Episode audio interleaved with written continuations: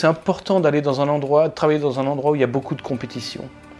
Parce que ça te permet de rester sur ta garde et ça te permet de travailler et de voir des gens travailler qui sont meilleurs que toi. Et ça, on ne veut pas l'entendre, on n'aime pas l'entendre en général. Mais c'est un bon moyen pour progresser. C'est de bosser avec des gens qui sont meilleurs que toi et euh, ne pas les copier, mais de, de, te servir de ça comme source euh, d'inspiration pour progresser dans, ton travail. Bienvenue dans ce nouvel épisode du podcast Photographe Pro 2.0. Aujourd'hui, je partage avec vous un entretien réalisé en janvier dernier à Hong Kong avec un photographe de news qui couvre l'actualité de cet incroyable territoire semi-autonome depuis plusieurs années maintenant. Jérôme Favre travaille pour l'agence de presse EPA, l'une des principales agences filaires dans le monde. Dans cet entretien, il explique comment il travaille au quotidien et donne beaucoup de très bons conseils pour les photographes qui se lancent dans la photo de news. N'oubliez pas de vous abonner au podcast sur SoundCloud et iTunes pour ne pas rater les prochains épisodes et pour soutenir ce format. Je vous souhaite bonne écoute. Donc on est avec Jérôme, Jérôme Fabre, qui euh, Fabre ou Fabre? Fabre, VRE. qui travaille pour, euh, pour EPA. Euh, bah, tu, vas te, tu vas nous dire qu'est-ce que c'est EPA et, qu'est-ce que tu fais ici. On est à Hong Kong aujourd'hui. Oui, on est à Hong Kong et c'est le nouvel an chinois. On vient de rentrer dans, dans l'année du rat aujourd'hui.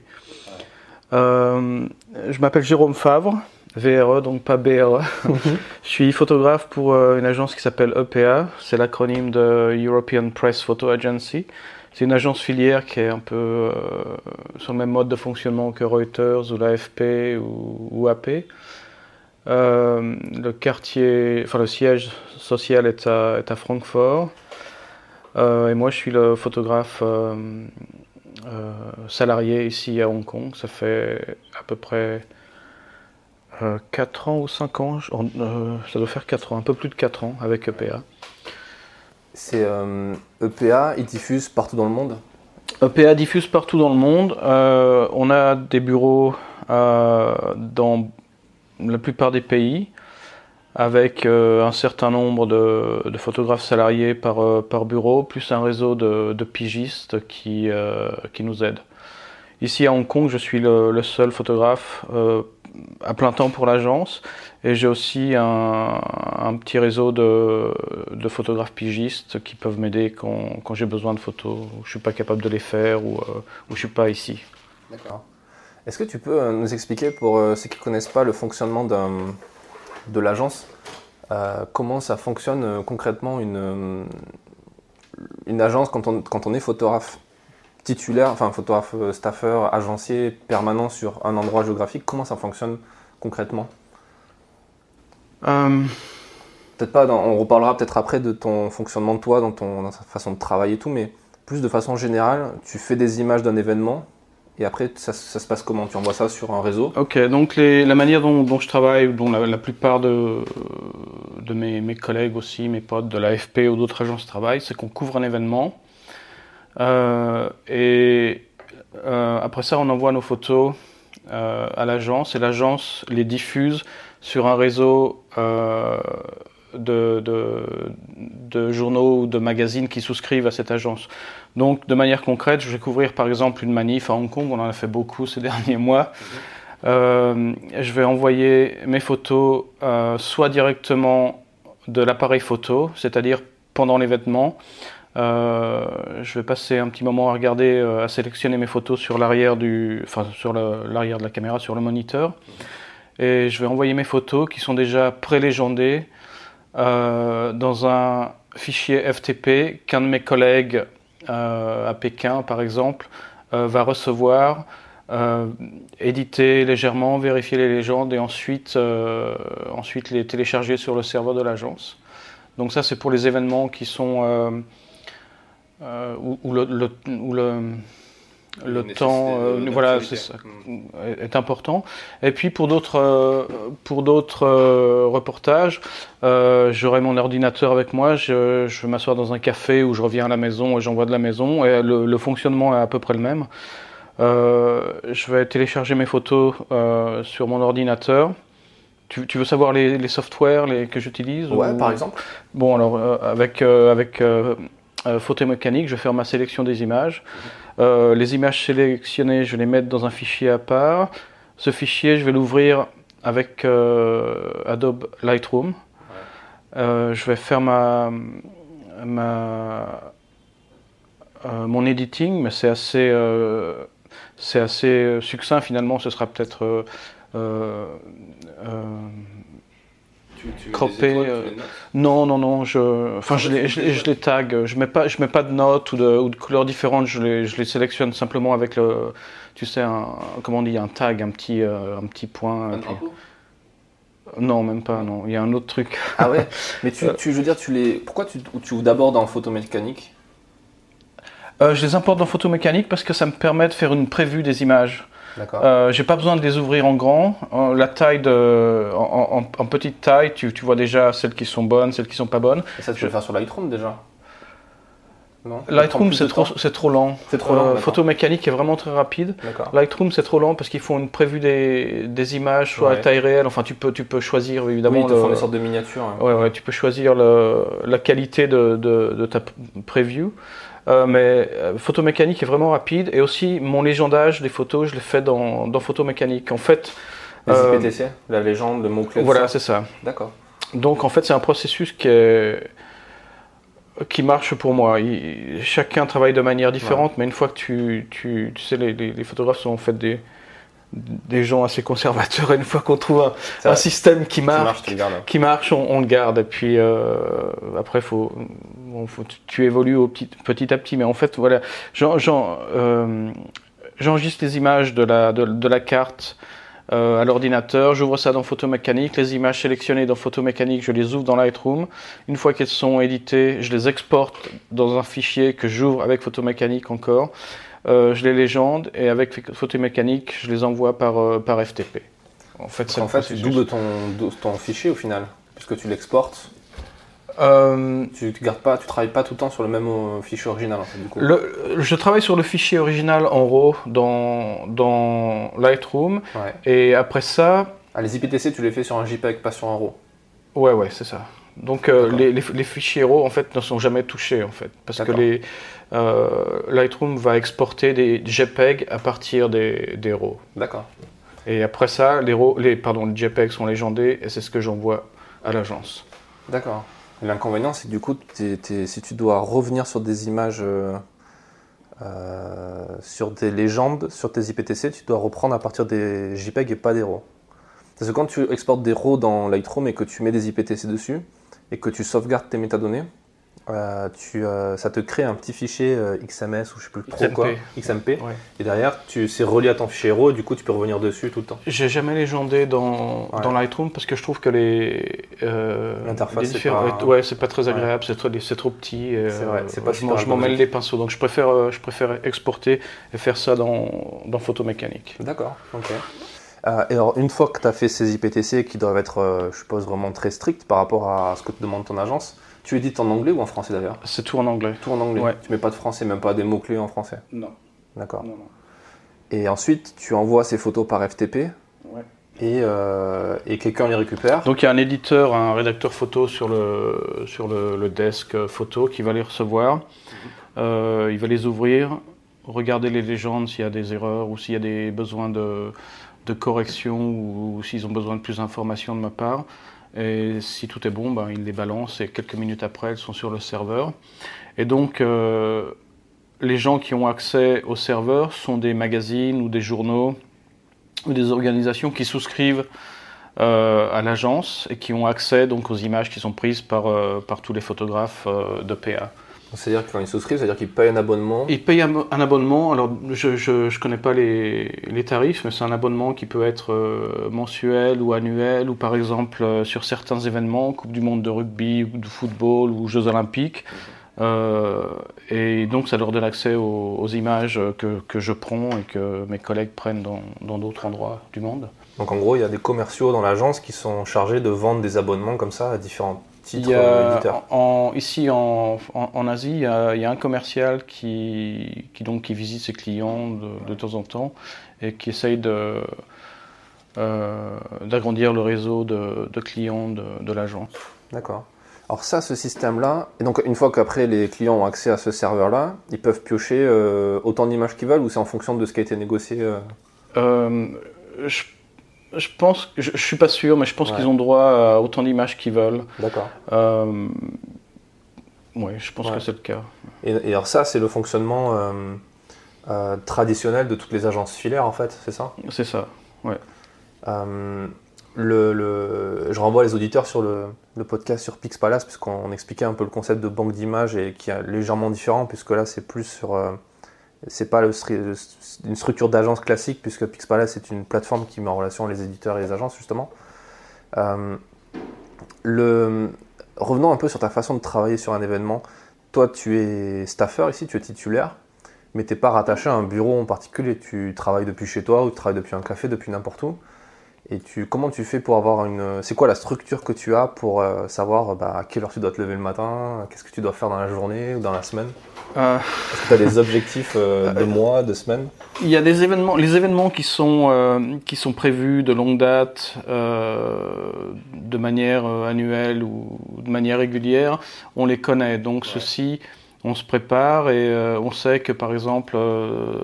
Euh, pendant, euh, pendant trois jours en, octobre ou en, décembre, je vais couvrir le golf ou euh, l'Open de tennis de Hong Kong. Donc ça, c'est des événements qu'on connaît. Donc notre emploi du temps va, va s'adapter à, ces événements. Et puis quand il y a des quand il n'y a rien de prévu sur le calendrier, moi j'aime bien faire un petit peu de recherche et trouver mes propres sujets. Euh, j'aime pas passer plus de deux ou trois jours maximum sans envoyer, sans, sans envoyer de photos à l'agence parce que je veux pas qu'ils m'oublient. et c'est important de, de montrer qu'on est là et qu'on produit quand même des images même quand il n'y a pas d'événement de, prévu.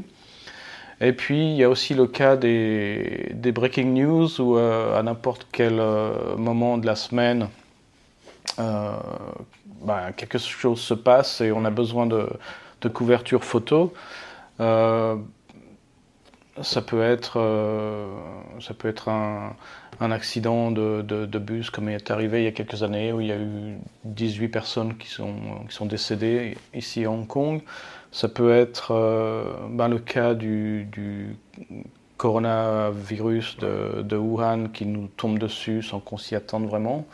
Donc il faut, euh, faut, être assez réactif et être disponible pour, pour pouvoir ben, se déplacer et puis photographier ce qu'on peut euh, photographier. Ça veut dire que tu dois faire le boulot de, plein de gens différents. Tu dois faire le boulot de journaliste, en...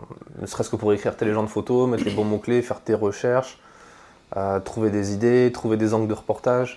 Il y, a, un peu de ça parce que je suis un... ici à Hong Kong, c'est euh, one man band. Je suis, je suis le seul ici à, à ouais, l'homme orchestre où il, faut, où il faut faire un peu de tout, mais c'est pas déplaisant.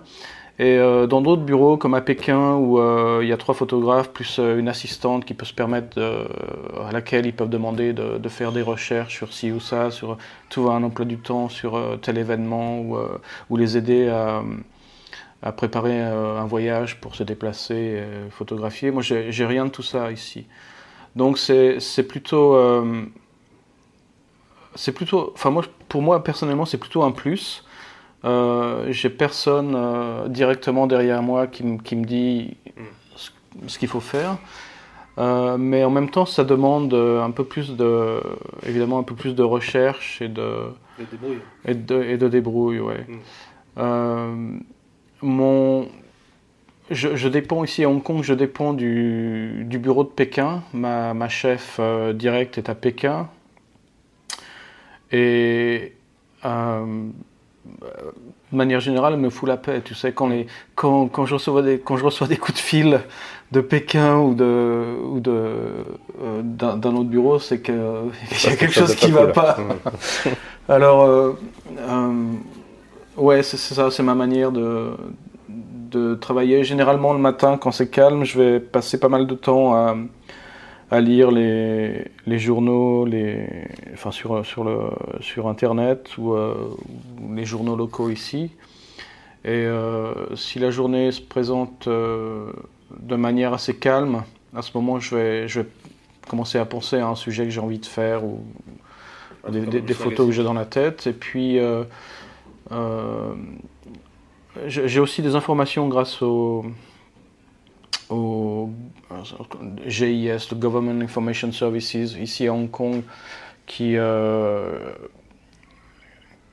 qui donne aux, journalistes et aux photographes ici une liste des, événements à couvrir ou des, conférences de presse qui vont se passer. Enfin, le gouvernement va, parler de, ci ou ça.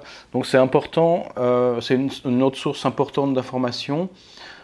Mais il y a beaucoup de choses dont j'ai pas besoin, tu vois. Donc je lis, mais je, trie et je prends vraiment que ce qui m'intéresse.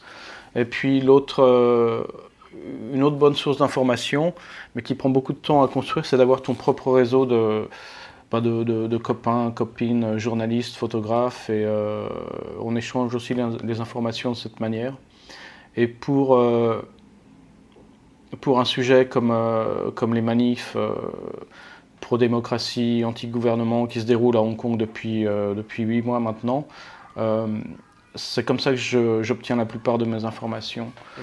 Ça, et avec les réseaux sociaux comme euh, Facebook, Telegram et WhatsApp, où tous les, les, différents, les différents groupes de, de manifestants ont, ont tous un, un, compte et un réseau, et c'est une, une, manière. Euh, c'est la manière principale dont ils, dont ils communiquent entre, entre eux et puis aussi euh, avec, avec les journalistes. Ouais. en fait, être pour faire ton boulot, il faut, être capable de rapidement se faire un réseau euh, le plus grand possible, le plus efficace possible. Et surtout, euh, quelque chose d'important que les gens n'imaginent peut-être pas, c'est être capable de s'acclimater euh, à l'endroit aussi. Parce que toi, ça fait, ça fait un petit moment déjà que tu habites ici à Hong Kong ou que tu connais bien l'Asie. Mais pour quelqu'un qui débarque, c'est parfois un peu euh, comment dire, troublante. Il faut connaître euh, déjà l'endroit, connaître les rues, les machins. C'est comme si tu chauffeur de taxi. Il faut connaître les endroits, connaître euh, les endroits à éviter, les endroits où il y a du trafic. Ouais, ça, ça vient avec le temps. Et puis, enfin, avec le temps et, l'expérience. Au début où j'étais ici, je, ne suis pas, je suis pas nouveau en, Asie ou à Hong Kong. J'ai passé, je suis arrivé à Hong Kong en 2007. Et avant ça, j'étais à Taïwan pendant, pendant une dizaine d'années où j'étais aussi euh, photographe. Je, faisais pas mal de piges pour euh, euh, AP, Associated Press, et puis j'ai travaillé pour des journaux, pour un journal local en langue anglaise à Taïwan. C'était il, il, y a bien longtemps, mais quand je suis venu à Hong Kong, je suis arrivé à Hong Kong, j'étais pas vraiment dépaysé. Mais le Ouais, ça, prend du temps en fait pour connaître l'endroit, pour, euh, pour rencontrer des gens, pour, euh, mm. euh, pour être familier avec un, nouvel environnement. Et attends, je voulais dire un autre truc, j'ai oublié, j'ai mangé mes mots. Oui, mais c'est pas évident d'arriver, d'être capable de très vite comprendre les fonctionnements, comprendre ce qu'il faut faire, ce qu'il faut pas faire. les endroits, ouais, les endroits aussi où parce que quand tu couvres des manifestations, comme on a, pu se rencontrer, on s'est rencontré sur une manifestation, enfin on se rencontra pas avant, mais je t'ai suivi un peu sur une manifestation, voir comment tu travaillais et, voir cette ambiance-là. Et euh, enfin, il faut que tu puisses anticiper, connaître le lieu avant d'y aller. Ouais, euh, c'est vrai. Euh, bah, une, des choses de Hong Kong, c'est que c'est une, ville qui est très concentrée, très dense et très concentrée. Le, le, le trafic généralement trafic de voitures est généralement assez, euh, assez élevé, mais le, le, réseau de métro fonctionne très bien, est très rapide. Les bus, c'est la même chose, les taxis aussi. Et euh, c'est facile de se déplacer, de, manière générale, c'est facile de se déplacer. Maintenant, quand il y a des manifs, euh, la plupart des rues sont bloquées et c'est vraiment très difficile de se déplacer. Les, les métros ferment selon le, le degré de, de colère des manifestants, mais euh, donc il est important, c'est important de connaître les lieux, c'est vrai, parce que tu sais que euh, pour avoir, si tu veux, une photo euh, au téléobjectif où tu compresses un peu la foule, tu sais que depuis ce pont-là, tu vas, tu vas trouver cet angle-là. Mm. Et tu sais que tu sais, les, les, immeubles sont très hauts, mais quand le, quand le soleil est entre entre euh, toi 2h et 3h30 à tel point dans le ciel, tu sais que cette rue-là sera éclairée et que l'arrière-plan est, sympa, que tu as des couleurs saturées. Enfin, tout ça, ça vient avec, euh, avec la pratique vraiment, mais euh, ça, ça aide beaucoup à. Ça t'aide à, avoir les, les, images que tu, que tu désires parce que tu connais les endroits, mais comme tu dis, ça prend du, ça prend du temps. Euh, mais cela dit, à Hong Kong, les, manifs euh, autorisés par la police suivent généralement la même route. Donc tu as, un peu une. Euh, tu, sais un peu. tu sais un peu ce que tu vas obtenir comme résultat final, même avant de, mm. de, prendre tes photos. Il y, a un truc que tu m'avais dit pendant la manif, pendant la dernière où on s'est croisés, tu me disais que justement c'était assez, euh, assez frustrant parce que tu essaies d'avoir des images que tu n'avais pas déjà eues avant. E-, exactement. Euh, c'est vrai que c'est un bon point. Le truc, c'est que tu peux avoir une certaine routine qui s'installe quand tu couvres ces, ces, événements. Et comme je disais auparavant, ça fait 7 ou 8 mois de, de, de manif qu'on a ici à Hong Kong. Et au bout d'un moment, toutes les images se, se, ressemblent un peu. Et euh, il faut parfois vraiment se, se, faire violence pour trouver un, un angle différent ou une, euh, quelque chose de différent dans tes images. Tu sais, les images, enfin, les images de, de, de tir gaz, de gaz lacrymogène. Mhm ressemble à l'image du gaz lacrymogène que tu as fait quelques jours auparavant, tu vois. Donc, donc des fois, tu, enfin moi, je me, je me lance un peu des, des, des, petits défis comme ça. Tu vas dire, bon, bah, aujourd'hui, je vais, je, vais, je vais shooter juste avec, euh, avec le 35 et le 135. Je vais pas prendre de zoom, je vais, je vais rester sur des, des, focales fixes. Et euh, ça, ça, apporte euh, des, ça, ça apporte ses fruits, quoi. Des fois, ça, ça, ouais, ça fait des cadrages différents ou des euh, des images un peu différentes. C'est important parce que faut, faut, se mettre aussi du côté des, des gens qui, qui, regardent tes images et qui vont sur le site de l'agence, qui font une recherche sur, euh, sur Hong Kong. Et euh, si tu compares les images de la semaine dernière de telle manif aux images d'il y a deux mois en arrière de telle autre manif, finalement ça se ressemble assez. Et euh, il y a peut-être aussi une lassitude de la part des rédacteurs photos qui font des recherches pour illustrer tel ou tel article. Ils se disent, ça c'est la même image que, mm. que la dernière fois. Donc c'est important d'essayer de trouver quelque chose de différent. Et euh, on parle de la couverture des manifs, donc je, continue. Euh, ce qui s'est passé, c'est qu'il y avait tellement de, il y avait tellement d'événements, c'était tellement intense que faire la couverture tout seul, c'était vraiment difficile. Euh, physiquement et, aussi euh, émotionnellement parfois. Et donc j'ai eu la chance d'avoir des, collègues de, PA qui sont venus d'autres pays, d'autres villes pour me prêter main forte.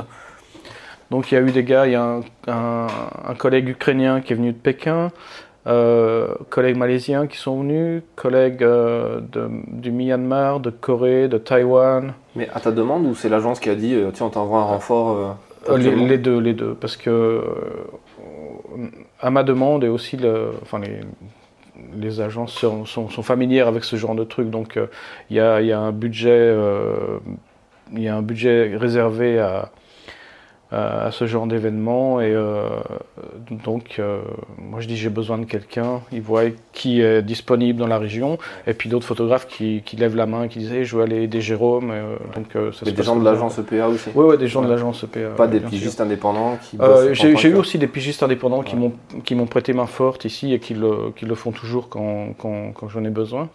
Mais ce que je voulais dire, c'est que ces gens-là qui viennent d'autres endroits, et qui ne sont pas familiers avec Hong Kong ou très peu, euh, apportent vraiment un regard nouveau sur les événements et voient des choses que moi, je, bah, parfois je vois plus ou, euh, ou, qui me semblent euh, ordinaires et que je photographie pas.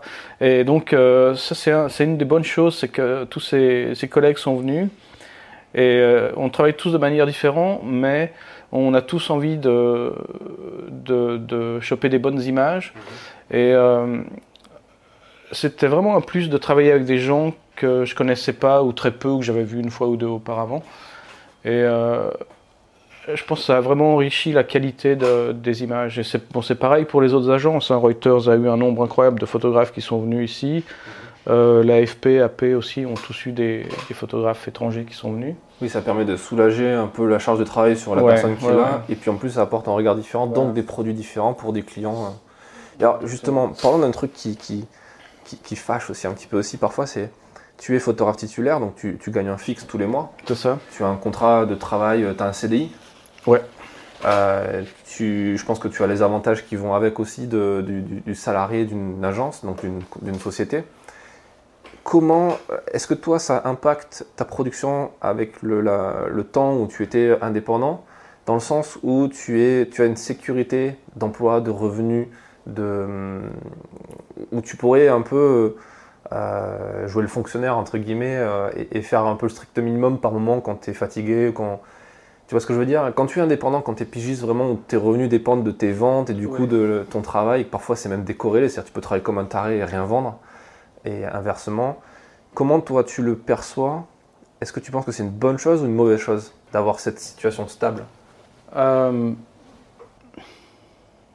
Évidemment, pour moi, je pense que c'est une bonne chose d'avoir des entrées d'argent régulières. Mais ma situation n'a pas toujours été comme ça. Enfin, le, truc, c'est que maintenant, je, suis payé, même si je n'envoie pas des photos tous les jours. Euh, même si mes photos ne sont pas utilisées, ce qui arrive évidemment.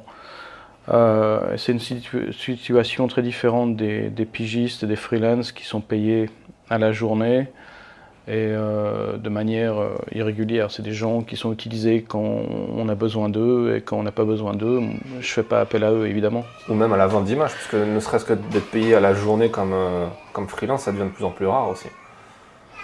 on va lui tuer l'enfant derrière, on va, lui, on va lui tousser dessus pour qu'il chope le virus qu'il s'arrête de pleurer. c'est le nouvel an chinois, on entend les gosses. pardon, répète. Euh. Je répète. Euh, sur la partie. Euh, comment Il y a de moins en moins de gens qui sont payés même à la journée, puisqu'il y a de moins en moins de budget dans les, dans les, dans les, rédactions et dans les agences aussi Écoute, je sais pas comment c'est en France ou ailleurs, mais ici à Hong Kong, c'est pas, c'est pas le cas. le, un, des problèmes auxquels j'ai été confronté, en tout cas au début de la, cette crise de, des manifs anti-extradition, c'est que tous les, tous les freelancers ici à Hong Kong, les mecs avec qui je bossais habituellement, ont tous été réquisitionnés par des journaux, par des magazines, par d'autres agences. Et j'ai eu un mal fou pendant, pendant deux mois à trouver quelqu'un euh, de, sur lequel je pouvais, euh, comment reliable, de dépendant et de, de, de bon dans son boulot. C'était vraiment difficile au début. Et euh, on, trouvait personne, quoi. Moi, je pouvais pas. Euh, puis, puis, des fois, je pouvais pas compéter. Euh, compéter, je, pouvais pas... je pouvais pas rivaliser avec, avec d'autres agences parce que par exemple Bloomberg paye le double de ce que les autres agences payent donc tu essayes d'avoir des gars qui sont loyaux et sur lesquels tu peux, tu, tu peux dépendre mais parfois tu sais quand tu es, quand es freelance ben, la pas du gain est plus important parce que tu tu sais pas ce qui va se passer dans l'avenir, donc c'est mieux de, faire un boulot qui paye deux fois plus qu'un boulot qui paye deux fois moins. Quoi. Donc j'ai eu du mal au début, et euh, à Hong Kong, je pense pas vraiment que ce soit le cas. Euh, il y a une demande pour les, pour les photographes euh, freelance, en tout cas dans le domaine de, de news et événementiel. ça de la part de qui, tu dirais? De la part des, des journaux locaux, des journaux, des, des journaux locaux, euh, des magazines aussi, euh, mensuels, hebdomadaires ici à Hong Kong. Et euh, passer un temps au, plus, moment le plus occupé de, de ces manifs, même les, les organisations, les grosses organisations comme BBC ou CNN ou CNBC étaient un peu désespérées parce qu'ils trouvaient ah ils avaient besoin de, donc tu penses que c'est encore de, de, locaux pour un freelance de bosser comme ça sur des événements euh, en tant que, enfin vraiment en commande, en étant sûr d'être payé à la fin de la journée, de, diffuser des images? On a, enfin, moi, le point de vue que j'ai, pas mal de monde, c'est qu'en fait, les grosses agences filaires comme AFP, Reuters, EPR, etc., ont un peu phagocyté le, le truc et ont un peu truqué le jeu, en, enfin truqué, en, gagné la partie en, en ayant tellement de, de flux d'images et derrière euh, qui arrosent des rédactions qui n'ont plus les moyens non plus d'acheter des images à un prix raisonnable, tu vois. Le, le, but des agences, comme la mienne et les autres, c'est de, de pouvoir vendre des images à des magazines, des journaux, qui n'ont pas les moyens d'envoyer leurs photographes sur tel ou tel événement, parce que c'est dans d'autres pays, à l'autre bout du monde, que ça coûte cher. Et euh, ces agences-là ont. Je dirais pas qu'elles ont pignon sur rue, mais un, petit peu quand même, parce qu'elles ont un réseau de, photographes dans le monde entier. Donc ça permet aux journaux, aux médias qui n'ont pas de correspondants dans ces pays-là, d'avoir accès aux images, aux histoires, aux vidéos. Euh, produisent pardon, par, par ces agences. Et être photographe indépendant et venir ici à Hong Kong pour couvrir ce genre d'événement, on est obligé de faire face à, des plus forts que soi, des plus rapides, des plus, euh, des plus aguerris. Et parfois, c'est tous des mecs d'agence, c'est tous des bons photographes. ils, sont, ils sont bons, ces mecs. Et euh, c'est vraiment difficile de, réussir à, tirer son, son, épingle du jeu dans, des conditions comme ça. Euh, j'ai vu beaucoup de mecs ici, il y, a, beaucoup de gens qui sont venus de, photographes euh, amateurs ou semi-pro ou, euh, autres pour, pour couvrir cette, cet événement. Et j'ai discuté avec un, mec qui venait de New York, qui est venu plusieurs fois, qui a passé deux ou trois mois à Hong Kong. Et la dernière fois où je l'ai vu, il repartait à New York et, il était freelance. Et je lui ai dit Est-ce que tu as fait des ventes au, cours de ces trois mois où tu étais là? Et le mec, il m'a dit Non, aucune. Et ces images étaient bonnes, je les ai vues, mais ça, ne coûte rien. Euh, comment dire Ça coûte rien de supplémentaire à un magazine d'utiliser ces, images, ces images d'agence parce que ça fait partie de leur, de leur, de leur subscription. Ils ont déjà payé Mais s'ils devaient, voilà, ils ont déjà payé pour ça. Mais s'ils devaient commissionner un photographe indépendant pour, euh, pour couvrir ça, ça leur coûterait beaucoup plus d'argent. Des magazines le font. Il y a Time Magazine qui a envoyé euh, des, des, gens ici. Euh, New York Times utilise les, les, agences, mais ils ont aussi un freelancer ici qui travaille régulièrement pour eux. Donc à la fin, c'est une histoire de de, de, de, calcul euh, et de finance. Quoi. Je, je sais pas si je suis très clair. Mais... Ouais, mais si, si, justement, mais le truc, c'est que tu, tu, dis deux trucs qui sont un peu opposés dans le sens où tu dis qu'il y a. Euh, c'est compliqué pour un, pour un freelance d'avoir ces accès-là aussi, de, les supports de diffusion, et puis le réseau, ne serait-ce que pour être envoyé en commande, il faut connaître les rédacteurs en chef ou les iconographes, etc. Quand tu débarques, c'est pas évident. Euh, et quand tu connais pas le système non plus, mais en même temps, tu me dis que c'est possible et c'est et que ça, que ça se fait et qu'il y a des besoins de photographes. Mais alors comment tu dirais qu'un photographe qui débarque devrait s'y prendre pour faire ça du coup? Tu penses quelles sont les erreurs à éviter ou qu'est-ce que tu recommanderais à un photographe de, de faire pour pouvoir vendre ses images d'un événement comme ça? Je dirais qu'il faudrait peut-être venir avec son, son propre projet, quelque chose de peut-être plus original que ce que nous, euh, nous fournissons, ce qui est possible. Mais il y a beaucoup de mecs qui sont venus ici et qui sont venus avec leur propre projet. Il y en a qui disaient Je travaille sur un livre ou je travaille sur tel côté, tel, tel aspect des manifestations. Euh, mais aucun d'eux, en tout cas, quand je leur ai parlé, ne travaillait avec un je, je pense pas qu'ils je pense pas qu'ils allaient qu'ils se disaient en, eux-mêmes euh, je vais réussir à, vendre mes images. Enfin le, truc c'est qu'il y avait une compétition énorme quoi. Il y a toujours une compétition énorme et avais des, des, il y a des centaines de, de, journalistes photographes vidéastes qui sont venus à Hong Kong pour couvrir ces trucs là et comment est-ce que tu te démarques enfin on en revient au, point de départ mais comment est-ce que tu te démarques de la compétition pour euh, pour réussir à, à placer tes, tes images? C'est vraiment difficile et tous ces mecs-là, euh, ils, bossaient beaucoup, hein. ils, étaient, ils couvraient toutes les, tous les, la, moindre petite manif, euh, ils étaient là. Et je ne sais pas comment, euh, je sais pas s'ils ont vendu des trucs ou pas. J'ai vu quelques images publiées après certains de ces, ces certaines de ces personnes, mais je pense que la grosse majorité euh, sont venus ici à perte. Je pense pas qu'ils aient, ils ont même pas recouvré leurs frais de, déplacement, de, voyage. Euh, c'est un peu la malédiction entre guillemets du freelance aujourd'hui, hein. de, dépenser beaucoup d'argent pour produire des images qui au final ne, vont pas être diffusées pour plein de raisons, parce qu'il n'y a peut-être pas de demande par rapport à ça, ça ils s'y prennent pas forcément très bien, ou il n'y a pas les supports de diffusion.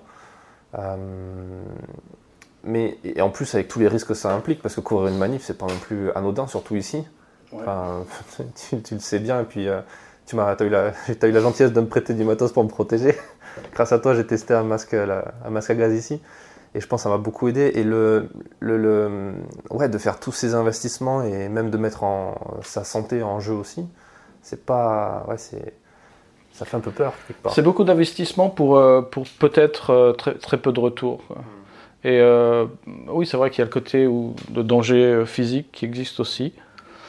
Et donc, il faut se protéger contre hein. ça. Pardon? Ça fait des bornes aussi de courir une manif comme ça. euh, Ouais. Quand ouais, ça ouais. part de Cosby jusqu'à jusqu'à Central. Ouais, c'est ça, c'est une petite marche. Il n'y a, il y a que 3, 3 km, 3 ou 3 km et demi. C'est mais tu fais des allers-retours. Mais euh, j'ai une autre manif que j'avais faite, enfin j'en ai fait tellement, je, ça se mélange tout dans, dans ma tête, j'ai plus les dates euh, qui correspondent, mais j'étais un, un copain de, euh, de l'AFP avait, tu sais, une de ces montres Fitbit connectée, ou, euh, ouais. connectées, et euh, on était en, en milieu de journée, on avait fait déjà 13 km apparemment. Et on a dû finir l'événement 4 ou 5 heures après ça, donc tu rajoutes quelques kilomètres, c'était assez, assez intense. C'était au mois de. En plein été, ça devait être au mois d'août ou. euh, C'est bien ça pour sécher. T'as pas besoin d'abonnement à la salle de muscu quoi. Non, c'est difficile. C'était assez difficile aussi, mais c'est un procès. euh, un procédé en fait assez graduel parce qu'on avait commencé au mois de juin où la température n'était pas encore trop trop élevée et puis euh, on est arrivé en juillet où vous êtes très chaud août euh, septembre enfin bref c'était euh, euh, 95% d'humidité à 34 degrés Euh, et puis plusieurs, plusieurs, jeux- plusieurs heures par jour tu mets le, le- le masque à gaz en, en caoutchouc euh, le casque manches longues et pantalon pour éviter les, les, les projections de, gaz au poivre ou les, les, les lacrymogènes. Et puis, euh, puis des fois, il faut courir. Alors, euh, je suais beaucoup, mais j'ai l'impression que c'était que du visage, tu vois. ouais, c'était assez dur. Physiquement, c'était assez dur. Euh, mais on, on s'y fait, quoi. Enfin, c'était de manière un peu graduelle, un peu comme la, la violence des flics, tu sais. Au début, c'est... Au début, c'est. Enfin, si, si tu arrives. si tu arrivais dans les manifs euh, en septembre ou, ou octobre, euh, quand ça tabassait pas mal, euh, et que c'était ta première manif, tu trouves ça assez violent. Mais en fait, quand tu es là depuis le début, depuis avril, mai, juin, Tu juillet, tu t'acclimates Ouais. euh, à la violence des flics et des, des manifestants aussi, en fait, des Ouais. deux côtés. Quoi. Et donc, c'est un procédé graduel. Et, et, euh, ouais, tu tu- tu t'y acclimates. Quoi. Tu t'y fais. impressionnant assez, quand même les, les- la violence. Enfin, le, le 1er janvier, quand, quand je suis allé là-dedans, j'ai j'ai trouvé que c'était quand même. Bon, tu, tu vois tellement d'images de violence aussi, tu te dis c'est vrai que ça peut être violent, et puis tu le vois directement, et quand tu vois quelqu'un qui jette un cocktail Molotov à, à un mètre de toi, tu Ouais, te rends compte quand même que c'est c'est chaud. Ouais, et puis, euh, euh, le 1er janvier, j'étais pas là, j'étais en France pour, euh, pour quelques jours, mais enfin, il y a eu des. Le, le- le mode d'opération est, est toujours plus ou moins le même ces manifs. Euh, ouais, les, les- les cocktails Molotov sont, sont dangereux parce qu'en fait, les manifestants savent pas bien les jeter. Ils visent à droite, ça part à gauche, et si t'es à gauche, t'as les poils qui brûlent sur. euh, tu vois. Ouais, ça c'est. Là, j'en ai vu un qui a visé quelque chose, et ça arrivait à, à 20 cm d'une petite vieille qui est en train de traverser la route, mais c'est. Et après, t'as une flamme sur 2 mètres, c'est hallucinant. Quoi. Euh, Les mecs ont fait des progrès quand même, parce qu'au début, ils les jetaient de- d'une certaine manière où euh, ils ramenaient leur- leurs bras au-dessus de leur épaule Ouais. et le- le- l'essence coulait, coulait sur leur dos avant qu'ils jettent le, cocktail. Maintenant, ils les, ils les balancent d'une autre manière qui est moins dangereuse pour eux. Donc ils ont fait des progrès dans ce, dans ce côté-là, mais c'est, on, on- s'est retrouvé, enfin je me suis retrouvé souvent dans des positions où, euh, tu sais, sur le, tu, tu, tu veux pas être entre les deux parce que c'est là où c'est quand même euh, assez dangereux. Donc j'étais sur le côté, mais sur le côté les photos sont pas très bonnes. Alors tu, tu bouges un peu, tu te déplaces et finalement tu fais face aux flics. Et derrière toi tu as les manifestants, tu te retournes, tu fais face aux manifestants et les flics sont derrière toi et tu vois les les, euh, les, les, les trucs de gaz, les projectiles qui, qui partent euh, des deux côtés. Alors c'est des positions qu'il faut... euh, enfin si tu veux des images, tu es obligé, de- t'es obligé d'y aller, mais il faut pas rester longtemps. Quoi. Une fois que tu as tes images, tu, tu dégages, tu, tu te mets à l'abri. Et puis... C'est le plus dangereux. hein. Bah, c'est plus dangereux, et puis... euh, mais c'est là où tu as quand même des images plus intéressantes. Quoi. Ouais, mais si t'as pas de casque, si t'as pas de. Et puis au-delà de, la protection, c'est être capable de vite réagir et vite anticiper, c'est de comprendre. euh, Il faut avoir... euh, il faut, ouais, il faut enfin, sans cesse regarder des deux côtés, parce que Mais quand tu quand as un appareil photo dans les mains, que tu as l'œil dans le viseur, c'est pas facile à faire parce que tu es à fond dans ton image, dans ton cadrage, dans ta gestion de la lumière, surtout quand il fait nuit. Ouais, ouais, c'est assez difficile techniquement. Et puis en plus, là, dans, dans, beaucoup de, cas, j'ai en plus un, masque à gaz. Et le masque à gaz, donc tu peux pas mettre l'œil sur le. Sur le, sur le, viseur, donc sur le en visée écran tout donc le temps. Je, non, non, non, je suis en visée, euh, je suis en visée avec le, le viewfinder, mais j'ai pas 100% de l'image. D'accord dans, dans, dans l'œil, quoi. Donc je vois pas tout. Et généralement, je vise les deux yeux ouverts. Comme ça, tu, tu gardes, tu, gardes un œil euh, ouvert au cas où il y a un truc qui arrive sur la gauche. Ah, mais c'est vachement, c'est vachement compliqué. Tu sais, quand j'avais commencé les manifs, c'était une de mes premières manifs, c'était en 2014, c'était les événements de Sivins, dans le Tarn, et surtout à Toulouse, ça avait des émeutes tous les samedis, c'était des scènes comme les Gilets jaunes, un peu comme ici, moins violents. Euh, et, je me rappelle le, référent de l'agence pour qui je bossais à l'époque, qui était Abaca, me disait euh, c'est simple le manif, c'est t'as les bleus et t'as les, as les noirs, et tu te mets pas entre les deux, ou alors, comme tu dis, pas longtemps, sinon tu vas te prendre un truc sur la gueule. Ouais. Bah évidemment, on a, c'est évident, quoi. Tu veux pas être au milieu du, du truc, mais, mais c'est il faut que tu ramènes des images quand pas même. Pour tout le monde, parce que pour quelqu'un qui se lance, qui débute, qui veut absolument l'image euh, de violence et tout, il va forcément y aller. Et c'est là qu'en France, il y a beaucoup de, beaucoup de journalistes qui se sont fait taper. Euh, parce que c'est beaucoup moins évident euh, d'être euh, vu comme un journaliste en France, parce que tu peux pas mettre de gilets jaunes. parce que c'est inversé. Oui, c'est inversé. Ça, il faut l'expliquer, c'est assez marrant, parce que ici, les, journalistes sont en gilets jaunes. Ouais, il y, a eu. Il y, a, eu pas mal de, problèmes avec les flics au début où, des journalistes se sont fait un peu pousser, gazer et, et avec les trucs à poivre. Avec les trucs à poivre. Euh, enfin bref, donc euh, une, des, une des solutions euh, trouvées par les journalistes, c'était de, de, mettre des gilets jaunes, donc les mêmes que, que les gilets jaunes en France. J'en ai, j'en ai deux ou trois ici. Mais enfin, je, les mets, mais au dernier moment, tu vois, quand tu sens que ça va vraiment péter, là je mets mon gilet jaune. Mais généralement, j'évite parce que je, je, trouve ça juste euh, pas très. Bah, ça dénature un peu la scène quand même. Les gens ne se comportent pas pareil. Euh. Il y a ça, et puis le truc, c'est que dans toutes mes images, dans la, dans la plupart de mes photos, j'ai quelque chose, une action au premier plan, et derrière, tu as deux, trois mecs avec des gilets jaunes, et ça te ruine l'image, mais tu peux pas y couper parce que. Si, tu peux le vendre en France après, tu peux mettre Yellow Vest. Ouais, je pourrais faire ça. et. Euh, ça, c'était un autre, euh, un autre challenge. C'était vraiment de, de, faire des images euh, propres sans avoir des mecs en gilet jaune dans, dans l'arrière-plan. Mais c'était, enfin, c'est toujours, euh, toujours difficile. ouais, c'est compliqué. et puis l'autre, si je peux donner un, conseil pour, enfin, mon, mon, mon expérience finalement assez limitée de, de, de, de ces, ces manifs, c'est de ne pas de ne pas apporter plus de matériel que tu ne peux courir avec. C'est-à-dire, prends euh, deux boîtiers et trois objectifs, et puis après ça, tu as ton casque, ton masque. Euh, j'ai eu un, gilet pare-balles plusieurs fois. Et, mais ne, prends pas plus, c'est une bouteille de flotte. Et puis, euh, parce que quand les flics chargent, il faut que tu, tu dégages rapidos. Et ouais, faut, faut, être, faut être très mobile en fait. Il faut être très flexible. Très mobile. Et ce qu'il faut aussi à certains moments, c'est trouver un, point un peu élevé, un pont, un, ouais, un pont pédestrier pour les, pour les un pont quoi, pour avoir des images d'ensemble. Ça c'est important aussi, donner du contexte, donner du contexte à tes images, parce que tu sais quand euh, au début, tu étais là, ouais, euh, on va faire un plan rapproché sur le mec qui a un masque et tout. Ouais, c'est bien, il faut une ou deux images comme ça, mais il faut surtout des images qui te donnent du contexte, ça c'est important. Parce que toi, maintenant, quand tu, quand tu fais un, sujet photo, tu le fais à chaque fois comme un reportage? Tu, le construis, tu construis ton histoire tout le temps comme un reportage, même si tes photos vont finir bien souvent comme des images d'illustration un peu ponctuelles? Ouais, bien sûr. Des fois, tu dis, je veux juste faire de l'illustration et tu veux, tu veux raconter une histoire. Et en fait, à la fin de la journée, si tu sélectionnes 10 ou 15 images ou moins ou plus, il faut ça raconte un peu une histoire, que tu aies par exemple euh, le début de la manif qui est, qui est, assez calme, ou euh, c'est assez statique avant qu'ils commencent leur marche, tu peux faire peut-être quelques portraits et puis ensuite les gens, les gens euh, commencent la marche, donc tu peux faire des images d'ensemble, tu vas au sommet d'un immeuble, tu fais la foule, les signes, les, les bannières.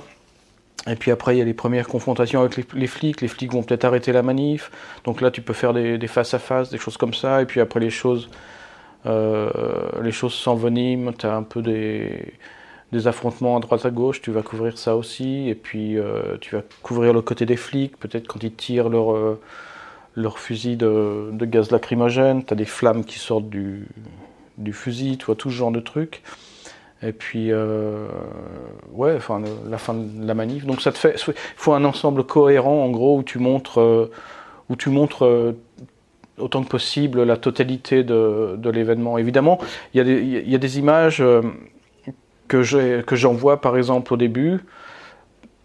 Et en fin de la à la fin de la journée, quand je regarde toutes mes images, je me dis, tiens, c'était pas nécessaire, j'en avais pas vraiment besoin, parce qu'après, il s'est passé quelque chose de plus important. Mhm et euh, tu, tu, tu, mets ton attention là-dessus. Mais en fait, euh, c'est pas, c'est pas nécessairement obligatoire. Les images qui ont été faites au début, il y a une raison pour ça. Mm. Et euh, donc ça, ça suit une, une, progression et à la fin de la journée, si tu as quelque chose qui montre l'ensemble de, de, la manif, euh, c'est un, un, bon reportage, je pense. Ouais.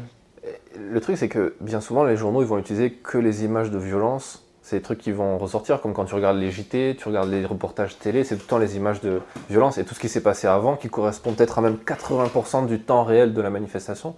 On le passe dans, les oubliettes. Comment toi tu fais pour, pour réagir à ça bah, C'est vrai, tu as raison, mais c'est pas, pas mon problème. Ce que les, ce que les journaux euh, ou les magazines utilisent, c'est leur choix. Et moi, j'ai n'ai hmm. pas de, j'ai pas, j'ai pas de mot à dire là-dedans. Mais est-ce que ça, change quelque chose dans ta façon de travailler en disant peut-être que ben, les photos, il se passe, il se passe rien, quelque sorte dans l'histoire. C'est des mecs avec des pancartes, ben, je vais même pas les faire ou je vais les faire peut-être moins bien parce que je vais pas m'impliquer dedans. Tu vois, même inconsciemment. Est-ce que tu le remarques ça?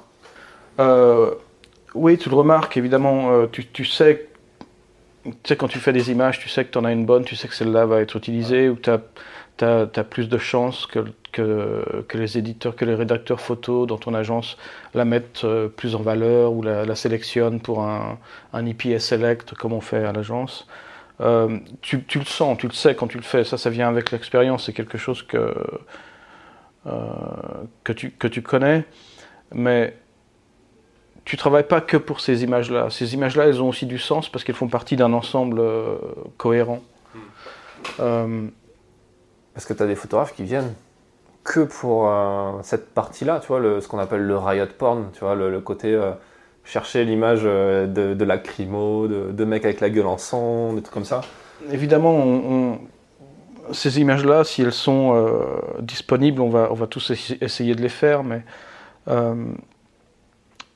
chronologiquement, une manif commence jamais par, des, par ces images-là, tu vois ce que je veux dire Donc on est aussi on est aussi des témoins dans le sens où, on enregistre euh, la manif d'une façon chronologique. Et tu vas toujours commencer avec des images qui sont euh, euh, moins violentes que ce que tu peux avoir au milieu ou à la fin d'une manif. Et notre devoir, c'est aussi de, prendre ces images-là, parce qu'elles elles racontent quelque chose aussi. Et, quand tu regardes à la fin de la journée, tu regardes toutes tes images, effectivement, celles-là sont peut-être moins. Euh, euh, retiennent moins l'attention, sont peut-être moins euh, esthétiquement intéressantes, mais elles font partie de, de ton reportage. Et après, si elles sont utilisées ou pas, ou sélectionnées, c'est plus vraiment ton problème. Tu vois ce que je veux dire? Moi, moi mon, mon, mon, mon rôle consiste à à couvrir un événement de A jusqu'à Z, d'enregistrer les images, de les légender, de les sélectionner, de les légender, les envoyer à mon agence. Et une fois qu'elles sont euh, sur le serveur, euh, c'est pas moi qui prends la décision d'utiliser ces images dans, tel ou tel média après. après c'est toi qui décides d'envoyer l'image c'est moi qui décide d'envoyer des images, bien sûr. Est-ce que ça arrive qu'il y ait des images que tu n'as pas envie d'envoyer parce que tu sens qu'elles vont être détournées ou il y a le côté subjectif qui va entrer en jeu. Tu sais, ça c'est un vaste débat. Et est-ce que toi tu penses justement que le... Je te pose deux questions, je suis désolé, mais est-ce que tu penses justement que le hum, photographe agencier est plus objectif qu'un photographe freelance qui vient ici dans, dans le but de faire un, un, angle de reportage particulier? Euh, Dans la mesure où tu traites justement le 100% de cet événement, ou du moins la, la majeure partie? Tout ce que je peux dire, c'est que quand je travaille sur un, événement, quel qu'il soit, c'est que j'essaye de, euh, de, de, tout montrer. Si je commence à, à, comment dire, focuser, à, à me concentrer sur un seul euh, aspect de cet événement, c'est déjà une censure que je me donne, tu vois. Et il euh, n'y a pas de raison pour ça. après, si tu viens euh, en freelance ou tu vas quelque part avec un, déjà un certain angle de, de vue et tu couvres, tu couvres ça, seulement un aspect de la manifestation, bon, c'est le choix du, du, photographe. Mais pour moi, enfin pour moi et pour nous ici, pour les autres mecs des agences, je, je pense pas qu'il y ait ce. Il n'y a pas ce questionnement de est-ce que je suis objectif, est-ce que je suis subjectif, est-ce que. Tu vois? Écoute, ça, c'est des débats de. J'allais dire des débats d'école de photo, mais. Euh, tu sais, à partir du moment où tu choisis, euh, où tu choisis un objectif. Ou de festival euh, photo. Pardon Ou de festival photo. Ou de festival photo, oui. mais enfin, je, non, je ne veux pas paraître mesquin, mais faut, faut pas être naïf non plus. Tu sais que, que tu choisis un 35 euh, au lieu d'un 50 ou un 35 au lieu d'un 85, tu, tu racontes pas la même histoire, tu montres pas la même image. Donc il y, a déjà, euh, euh, évidemment que c'est subjectif, il y a déjà un choix au départ qui est pris. et puis si tu shootes avec un moyen format ou un, ou un, comment on dit, un 35 mm, ça, ne montre pas la même chose non plus. simplement dans ces limites-là,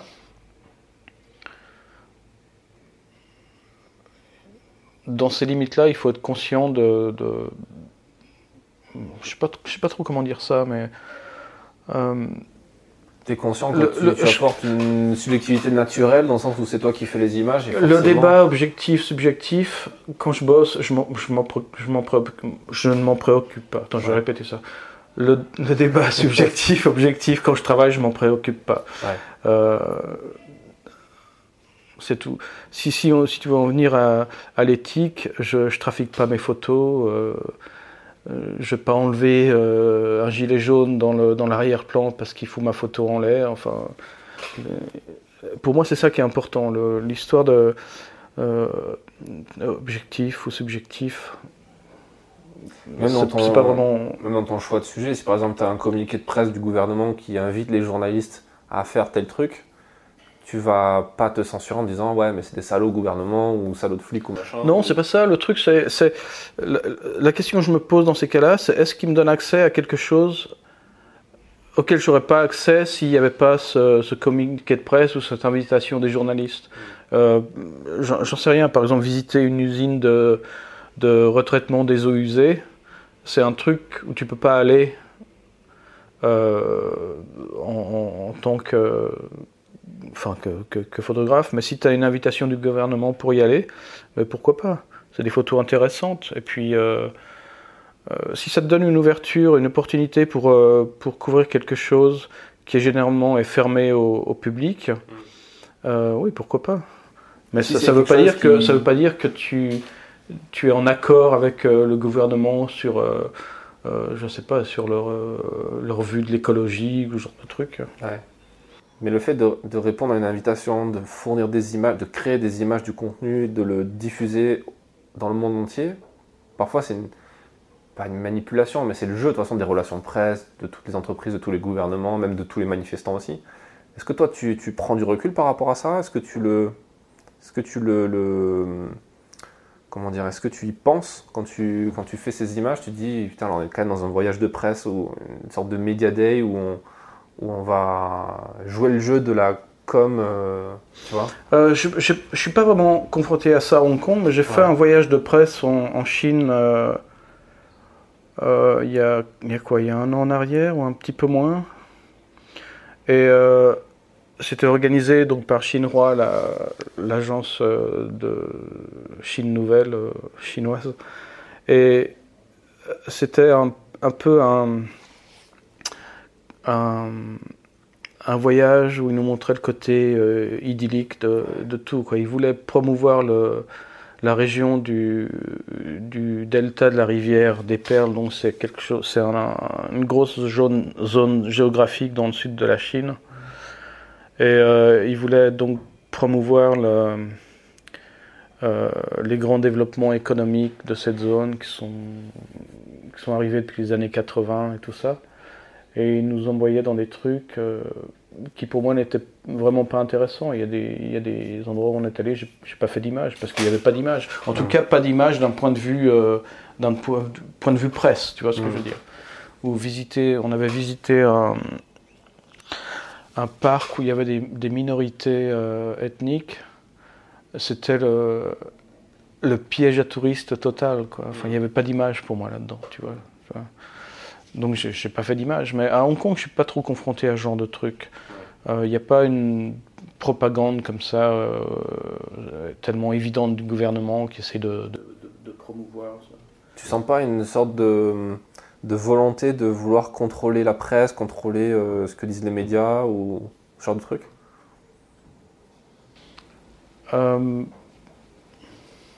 Tu peux parler librement, le gouvernement chinois n'écoutera pas ce podcast. Il y a très peu de chance. Euh, non, pas vraiment. Non. Enfin, quand tu travailles pour un média local, c'est peut-être différent. Mais pour, pour moi, ici, qui, qui, fait que des photos et des vidéos, euh, je fais plutôt. Euh, j'ai pas d'entrave. Je fais, je fais ce que je veux, en fait. Il y a un truc, j'ai remarqué, il n'y a pas énormément de photographes occidentaux, encore moins français. Tu es, le seul que, que j'ai rencontré, agencier, qui travaille et qui est français. comment tu expliques qu'il y ait si peu d'occidentaux, si peu de blancs, euh, entre guillemets, qui travaillent euh, en Hong Kong ici euh, Alors, quand j'étais à Taïwan, j'étais le seul français, ça c'est sûr. J'avais un copain italien, travaillait pour un magazine.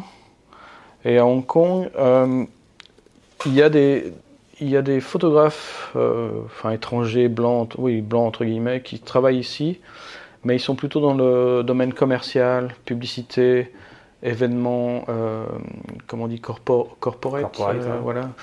Mais dans le, dans le news, il n'y a, pas. Parce qu'en fait, le news, c'est le domaine où tu gagnes le moins d'argent. Donc, ces mecs-là, ils sont pas intéressés. Ouais, euh, ouais ils, sont, ils travaillent surtout dans les, dans ouais, les domaines publicitaires. sinon, à Hong Kong, il y a. Dans, dans le news, c'est surtout des ouais, des, locaux qui travaillent là. Il y a un Australien qui freelance pour euh, l'AFP, mhm. Isaac, que tu as rencontré. Euh, ouais, je, je, sais pas la raison. D'accord. C'est juste comme ça. C'est vrai que c'est pas c'est pas le métier le plus rémunérateur du monde, surtout dans une ville qui coûte un peu cher.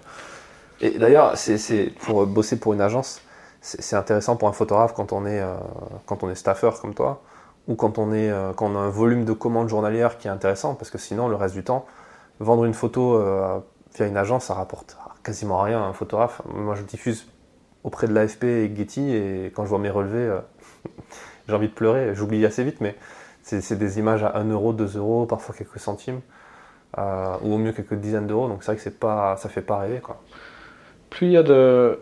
Je pense que c'est dans tous les domaines pareil, plus, plus il y a quand il y a une commodité, plus elle est disponible, moins le prix est élevé. Mm. Et, aujourd'hui, avec, euh, enfin aujourd'hui depuis 20 ans ou même plus, avec l'avènement du, du digital, de cette révolution digitale, des appareils photo digitaux, tout ça, ça la photo de, qualité, euh, techniquement de, de qualité, est disponible à tout le monde. Donc il y a une compétition énorme il y a des gens qui font, euh, qui font d'autres métiers, mais quand ils vont en vacances, ils vont envoyer euh, dans une agence iconographique leurs photos de, de plage et de cocotiers, ce genre de trucs. Et, puis le problème aussi, c'est que des grosses agences qui, qui avant étaient consacrées plutôt qu'aux professionnels, comme Getty, euh, Corbis, etc., sont en train de comprendre l'intérêt d'employer ces, ces, ces, ces, amateurs et, leur promettre euh, quelques centaines d'euros à la fin du mois. Et eux, par contre, ils, arrosent leurs clients avec. Euh, mais, le problème aussi, c'est que les, agences vendent des photos comme, comme ici, un mec vendrait des, des, tomates sur le marché. Quoi. Je sais pas beaucoup de tomates sur le marché d'Hong Kong, mais tu vois l'idée. quoi. Ils vendraient ça comme euh, des poissons au kilo et c'est un peu dommage aussi. C'est quoi ta, ta, vision de ça par rapport à. Parce que comment toi, tu, tu, sais que tes images à la fin de la journée, tu vas les envoyer, elles vont partir sur un serveur et elles vont être vendues à au kilo presque, même vendu sans être vendu, puisque les clients ont déjà un, accès, ils piochent dedans. Est-ce que c'est pas un peu frustrant de, de voir des images comme ça où qui t'ont demandé euh, de la sueur et, et du sang? Tout ce que je peux dire, c'est que j'ai été freelance pendant vraiment longtemps et que j'ai eu ce débat au quotidien et mes relevés de banque, euh, oui, je, les, connaissais aussi, les ventes de photos, tout ça. Et aujourd'hui, je me sens vraiment euh, chanceux et un peu privilégié de pouvoir être rémunéré euh, de manière régulière pour, pour prendre des photos, pour faire quelque chose que j'aime. Et je voudrais vraiment pas aujourd'hui euh, avoir à redémarrer dans le milieu de la photographie et à démarcher et à, et à, et être freelance dans, dans, cet environnement. Et bon, c'est parce que je suis une personne assez pessimistique et euh, pessimiste, pardon, mm. et, et, que je pas non j'ai jamais été très bon aussi à, à, à promouvoir mon, mon travail. Euh... Parce qu'il y a un travail en soi. Hein. C'est le boulot d'un commercial que tu dois faire seul quand tu es indépendant. Les, les, mecs, les, enfin, je connais quelques photographes indépendants ici qui sont pas vraiment dans le domaine de, de l'événementiel, enfin pas de news, mais qui font plutôt de la, publicité ou des, photos commerciales. Et euh, j'avais demandé à un des gars, tu passes combien de temps à, faire du, marketing, à promouvoir ton travail et combien de temps à, faire des photos? Il m'a dit qu'il passait à peu près 10% du temps à faire des photos, le reste c'est tout des, des trucs, euh, enfin du, du, marketing et ci et ça. Et je, pour moi c'est un autre métier ça. Enfin c'est pas, un, en tout cas c'est pas une facette du métier qui m'a intéressé. Et c'est pas non plus une facette du métier dans laquelle j'ai été bon, tu vois. C'était pas, pas mon truc, quoi. Ouais. Et je me sens, enfin aujourd'hui, je me sens, malgré un, un, un, maigre salaire, je me sens un peu privilégié parce que je vois beaucoup de mecs qui, euh, qui luttent vraiment pour, euh, pour euh, essayer de vivre d'un hobby ou d'une passion qu'ils qu aiment vraiment beaucoup. Et j'ai vu ça pendant les manifs où, euh, euh, il y a eu beaucoup de photographes qui sont venus me voir et qui me demandaient oh, est-ce que PA a besoin de, photos? Tiens, je te file ma carte, j'ai photographié ça, si tu as besoin, passe-moi un coup de fil. Et j'ai été dans cette position-là. Et, ce que je leur ai dit, c'est ce qu'on m'a dit il y a toutes ces années en arrière. On me dit ok, bah, si, euh, si j'ai besoin de, de, toi, je te passerai un coup de fil. Mais ces coups de fil sont jamais arrivés. Quoi. Et euh, je vois d'où ils viennent, ces mecs. Tu vois, je vois, je vois leur parcours. Tu es devenu le salaud que et tu n'aimais pas. y a, ouais, enfin, il y, y, a un peu ça. Salaud, c'est un peu, euh, un peu exagéré, mais je veux dire, le, le parcours qu'ils sont en train de faire, je l'ai fait avant. Et euh, je me dis, putain, j'ai pas envie d'y retourner. Tu penses qu'il est plus difficile en plus à faire aujourd'hui que quand tu l'as fait? Euh, Je sais pas. Je sais que je passais beaucoup d'Afrique dans les... à acheter des, des rouleaux de, de, diapositives et de négatives et à payer les, les labos pour développer tout ça. Ça, au moins, c'est un truc qu'ils n'ont pas à faire. Donc, c'est un iPad à 1000 balles. Pardon? Tu payes un iPad, un iPad à 1000 balles. non, mais écoute, même avec un iPad à 1000 balles, tu peux, tu peux faire des images, des, des images de, de, de, de, bonne qualité. Non, je veux dire pour les montrer dans les vois, ah, ouais, plutôt ouais. que d'éviter de faire tes tirages et tes... Moi, je le... c'était pas le meilleur moment, quoi. Ouais. Je vois. Euh, combien ça gagne un, un, agencier, un photographe agencier? Je pense qu'il y a tous les tarifs. Je sais pas si toi tu veux donner le, le, ton, ton salaire, mais combien ça gagne en moyenne un, un un, un photographe euh, d'une agence comme EPA, comme Reuters, AP, etc. Euh, je pense que ça dépend de ton ancienneté. Moi, je gagne 35 000 Hong Kong dollars par mois. Je sais pas ce que ça fait en euros. Ça doit faire. Euh, ça fait 4 000 euros à peu près? À peu près. Et. Brut, net? Euh, Brut. Et je. Je, tu payes je tes le... charges euh, en Allemagne du coup Non, ou... non, non, ici à Hong Kong sur le, les taxes, les taxes sur le salaire, comment on dit ça, le salaries tax? Donc tu as, as, un emploi CDI, mais sur les qui correspond à un emploi de travail de Hong Kong Ouais, ou... ouais. D'accord. Ouais. Donc tu as les mêmes droits et devoirs qu'un employé qui habite ici en qu'un Hongkongais euh, Je crois, mais je crois que j'ai un peu plus de vacances que j'ai droit à 20 jours de congés payés, alors qu'à Hong Kong, ça doit être maximum deux semaines, quelque chose comme ça.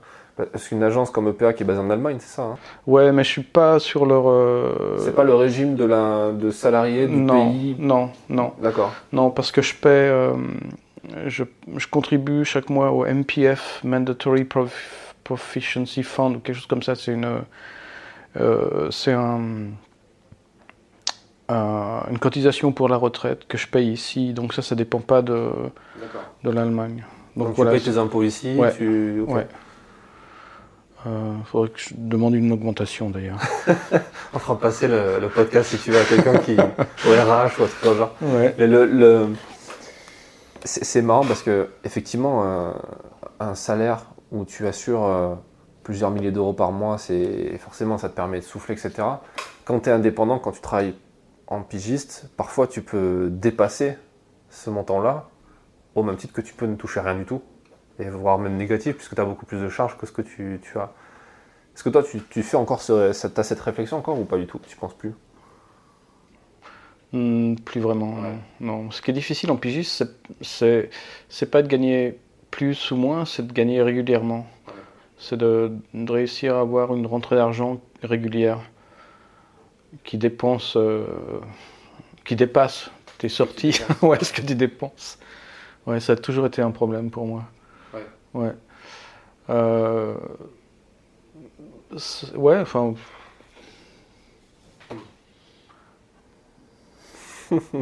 ok. Euh, écoute, merci pour, euh, pour toutes ces infos et de quoi je voulais parler d'autre avec toi. On a parlé de pas mal de trucs, des manifs. Ah bah, un autre truc sur les manifs, pardon, c'est quand j'avais mon pote Roman qui est venu de, de Pékin pendant. Il est venu deux fois, je crois, deux fois deux semaines, quelque chose comme ça. Il est d'Ukraine, il est basé à Pékin. Et en Ukraine, il avait couvert la, révolution de Maïdan, tout ça en 2014, je crois. Et il arrive ici et il me demande alors ça se passe comment les manifs? Comment vous, vous couvrez ça à Hong Kong? Et je lui dis bah écoute, on y va avant le départ. On fait quelques photos, on, fait quelques photos au début, de, au début de du, cortège, au début de la marche, tout ça. Et puis après, peut-être que je vais prendre le métro et puis les attendre un peu plus loin et puis euh, couvrir la fin. Et je lui dis, et toi, en, en Ukraine, comment vous couvrez les manifs? C'est, oh, on couvre juste le début parce qu'elles n'arrivent jamais à la fin. il y a trop de morts avant la fin. ouais, exactement. ouais, c'est clair, ça a, dû, ça a dû le changer quand même. Il, il s'est pointé en short et euh, avec une chemise à fleurs? Euh, ouais, mais il a, il a changé d'accoutrement quand, quand le, le tir gas, le, le, lacrymogène a commencé à voler. Parce que moi, au début, j'étais en short et, en t-shirt, et puis après, euh, se faire cramer deux fois. Euh, tu sais, parce que le, le, gaz réagit avec la, la, chaleur, la, la sueur. Et ça brûle, ça brûle vraiment les, les bras, enfin tous les membres exposés pendant, pendant de longues minutes. Et après, euh, après deux fois de ça, je dis bon, c'est terminé, il fait quand même 35 degrés, mais je vais mettre pantalon, euh, des chaussures de randonnée et des chemises longues. Parce que sinon, c'est impossible. En plus, ils mettent un truc en plus hein, dans leur lacrymo. C'est pas la même lacrymo qu'en France. Hein. Je sais pas exactement. C'est des. J'ai jamais été gazé en France, mais euh, c'est pas c'est pas un, sentiment agréable. Ouais. Bah, j'ai pas euh, j'ai eu la chance de pas enfin la chance je sais pas si c'est une chance mais dans les dans les manifs que j'ai couverts ici, c'était pas non plus des nuages de fou en termes de lacrymo. Il y a eu quelques, quelques trucs. Alors, la deuxième fois, grâce à ton masque, c'est vrai que j'ai rien senti, c'est génial. Par contre, la première, euh, à peine un petit, un petit pchit euh, à, 10 mètres, tu sens bien le truc et ça t'attaque bien les yeux. Le problème pour, euh, pour nous, on, on a besoin de, de voir ce qui se passe parce que si tu peux pas, si tu peux pas ouvrir les yeux, tu peux pas bosser quoi.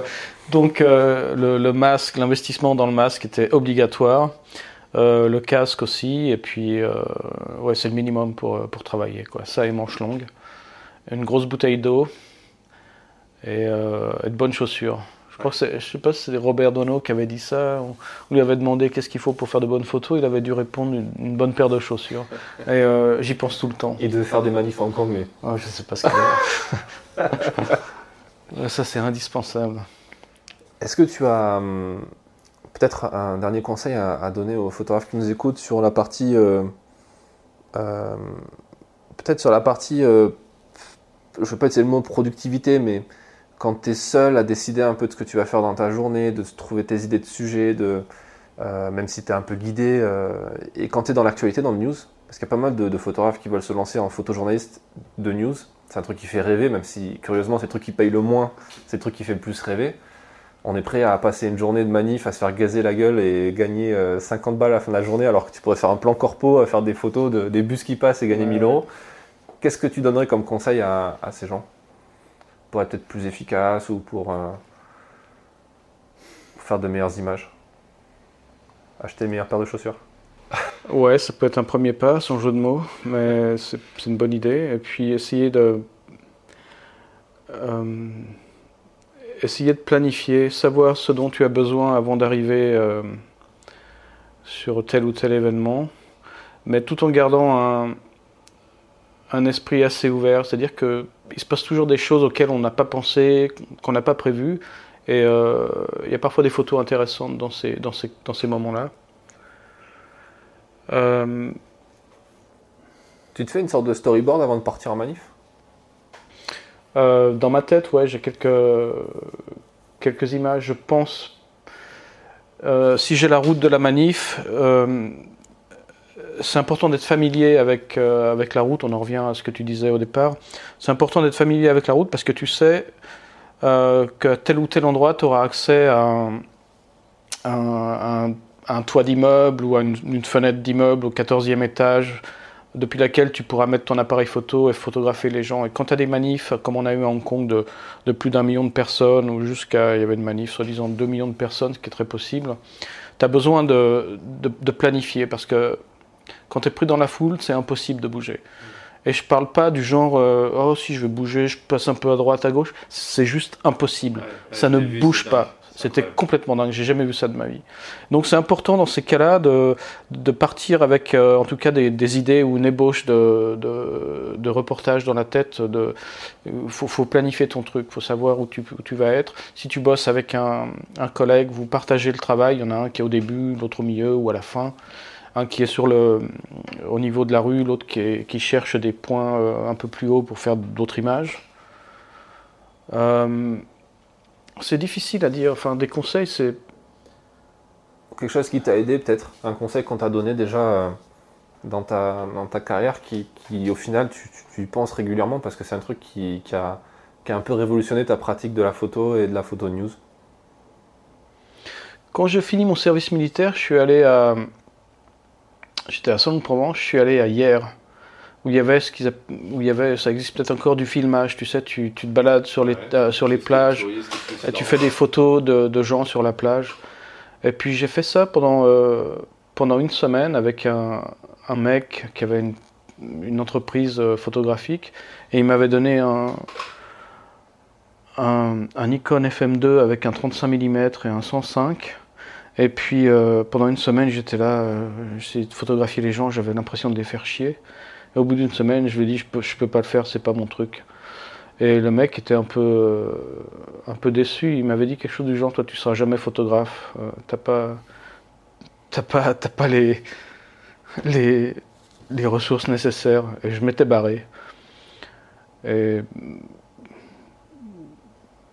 je sais pas, fais, fais quelque chose qui te qui te plaît. Si tu veux pas photographier des gens sur la plage, fais autre chose.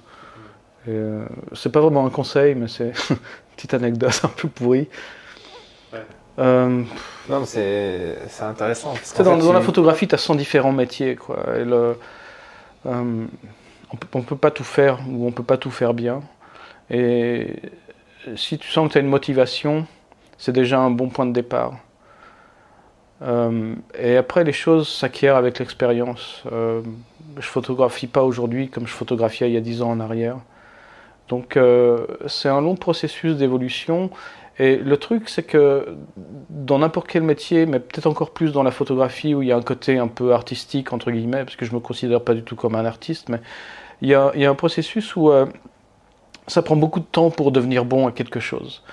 Et euh, souvent, enfin souvent aujourd'hui avec, avec le digital, avec Google et tout ça, où on a accès à tout tout de suite, euh, on oublie parfois qu'il y a un apprentissage et qu'on est obligé de passer par là si, si, on veut devenir meilleur et devenir un meilleur photographe. Et je dirais que c'est ok de prendre de mauvaises photos.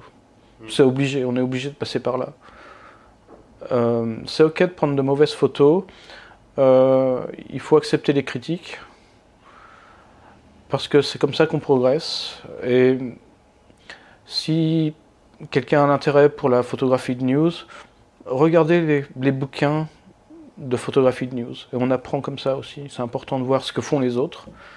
Et euh, ah voilà, le conseil c'est ça. C'est important d'aller dans un endroit, de travailler dans un endroit où il y a beaucoup de compétition, parce que ça te permet de rester sur ta garde et ça te permet de travailler et de voir des gens travailler qui sont meilleurs que toi. Et ça, on ne veut pas l'entendre, on n'aime pas l'entendre en général. Mais c'est un bon moyen pour progresser. C'est de bosser avec des gens qui sont meilleurs que toi et euh, ne pas les copier, mais de, de, te servir de ça comme source euh, d'inspiration pour progresser dans, dans ton travail. Ouais, pour te challenger. Ouais. Quand j'étais à Taïwan, il n'y avait pas une. Euh, la communauté, il y avait une communauté de photographes de news, mais quand je regarde avec les années, euh, je regarde un peu en arrière avec les années, le niveau n'était pas n'était pas celui de, Hong Kong. Et quand je suis arrivé à Hong Kong, j'ai vraiment appris à bosser d'une autre manière et d'une meilleure manière. Parce que les, les attentes des, photographes, ce qu'on attendait des photographes, était supérieur à l'endroit où j'ai vécu et travaillé avant.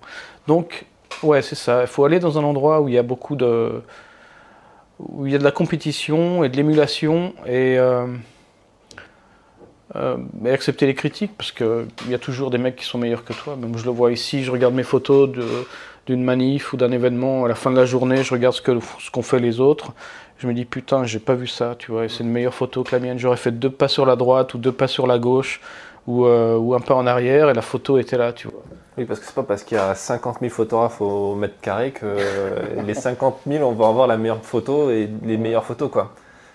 Non, mais c'est vrai. Ça, me rappelle un, truc qu'avait dit Eric Bouvet sur ce, sur ce podcast. Il disait que quand il regardait ses 30 ans de photos, j'ai pas envie de dire une connerie s'il écoute, il va tuer.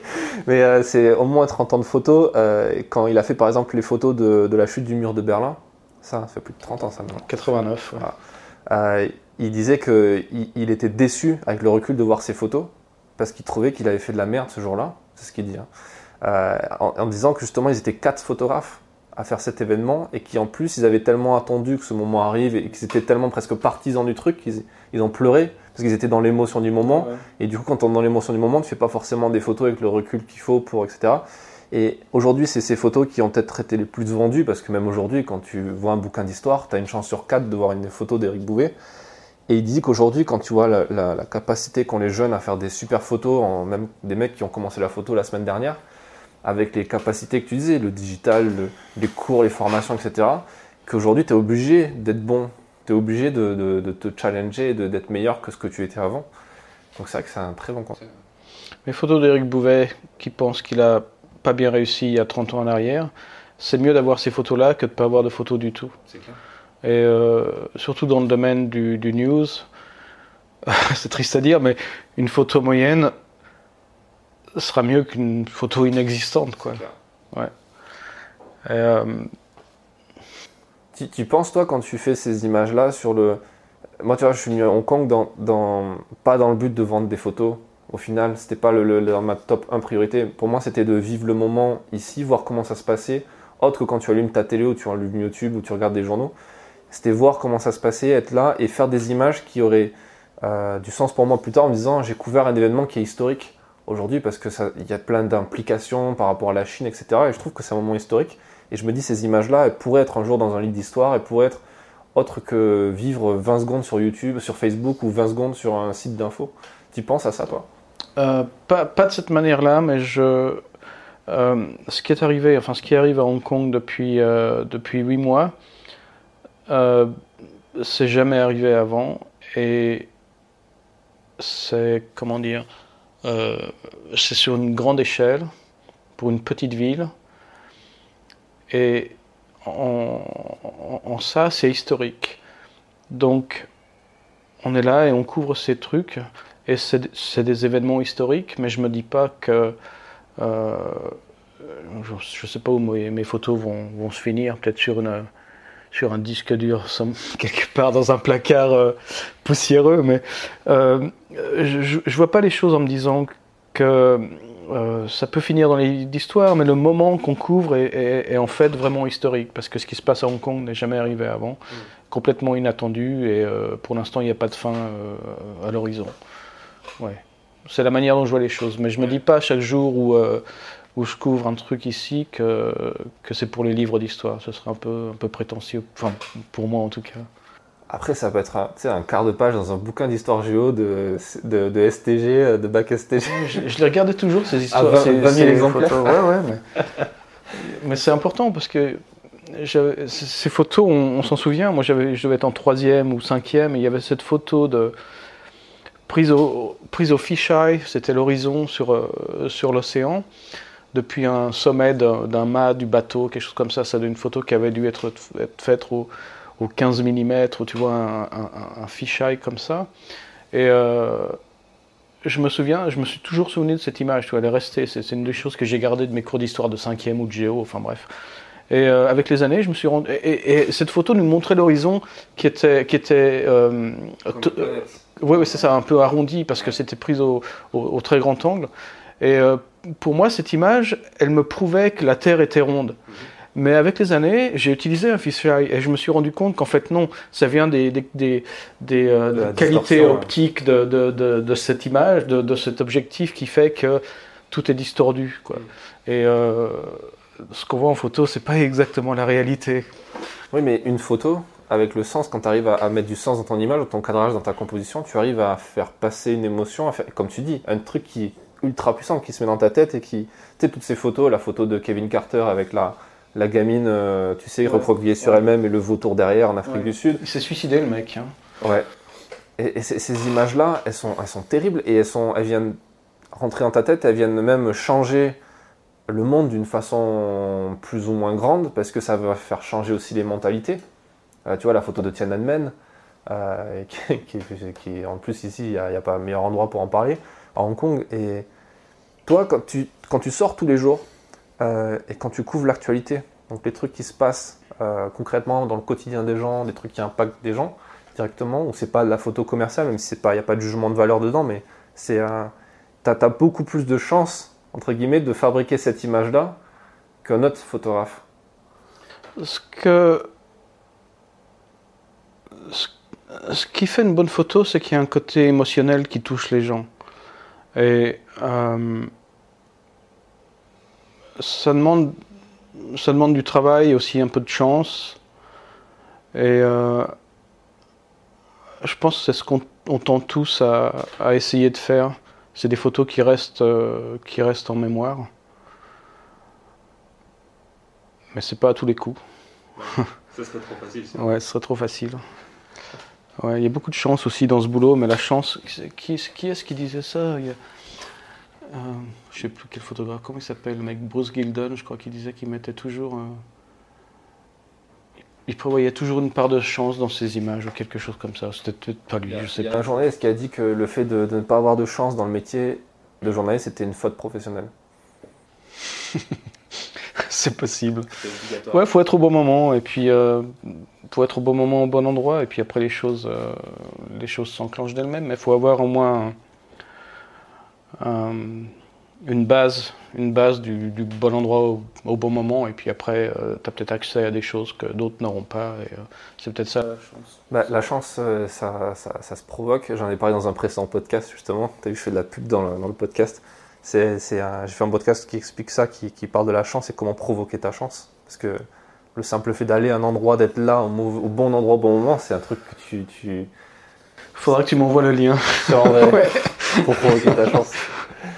Euh, merci beaucoup pour, euh, pour tout ça. Où est-ce qu'on peut retrouver tes images? Est-ce que tu as un site perso ou euh, J'avais un site perso quand j'étais freelance, mais depuis que je bosse pour EPA, non, j'ai pas de j'ai pas de site personnel.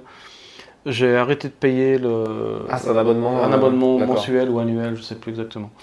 non, sur EPA. Donc les, photos d'EPA se retrouvent sur le, le site, le serveur d'EPA, c'est www.epa.eu. Et là, il y a une, barre, de recherche. une barre de recherche et tu peux entrer Hong Kong ou, Jérôme Favre ou n'importe quel sujet, tu auras les images qui correspondent. D'accord. Ben, on va suivre avec attention ce que tu fais. Oui, merci. Merci pour votre écoute. Si ça vous a plu, n'oubliez pas de partager cet épisode et aussi ce podcast autour de vous. Abonnez-vous sur SoundCloud et iTunes pour soutenir ce travail. Et je vous dis à bientôt dans un prochain épisode.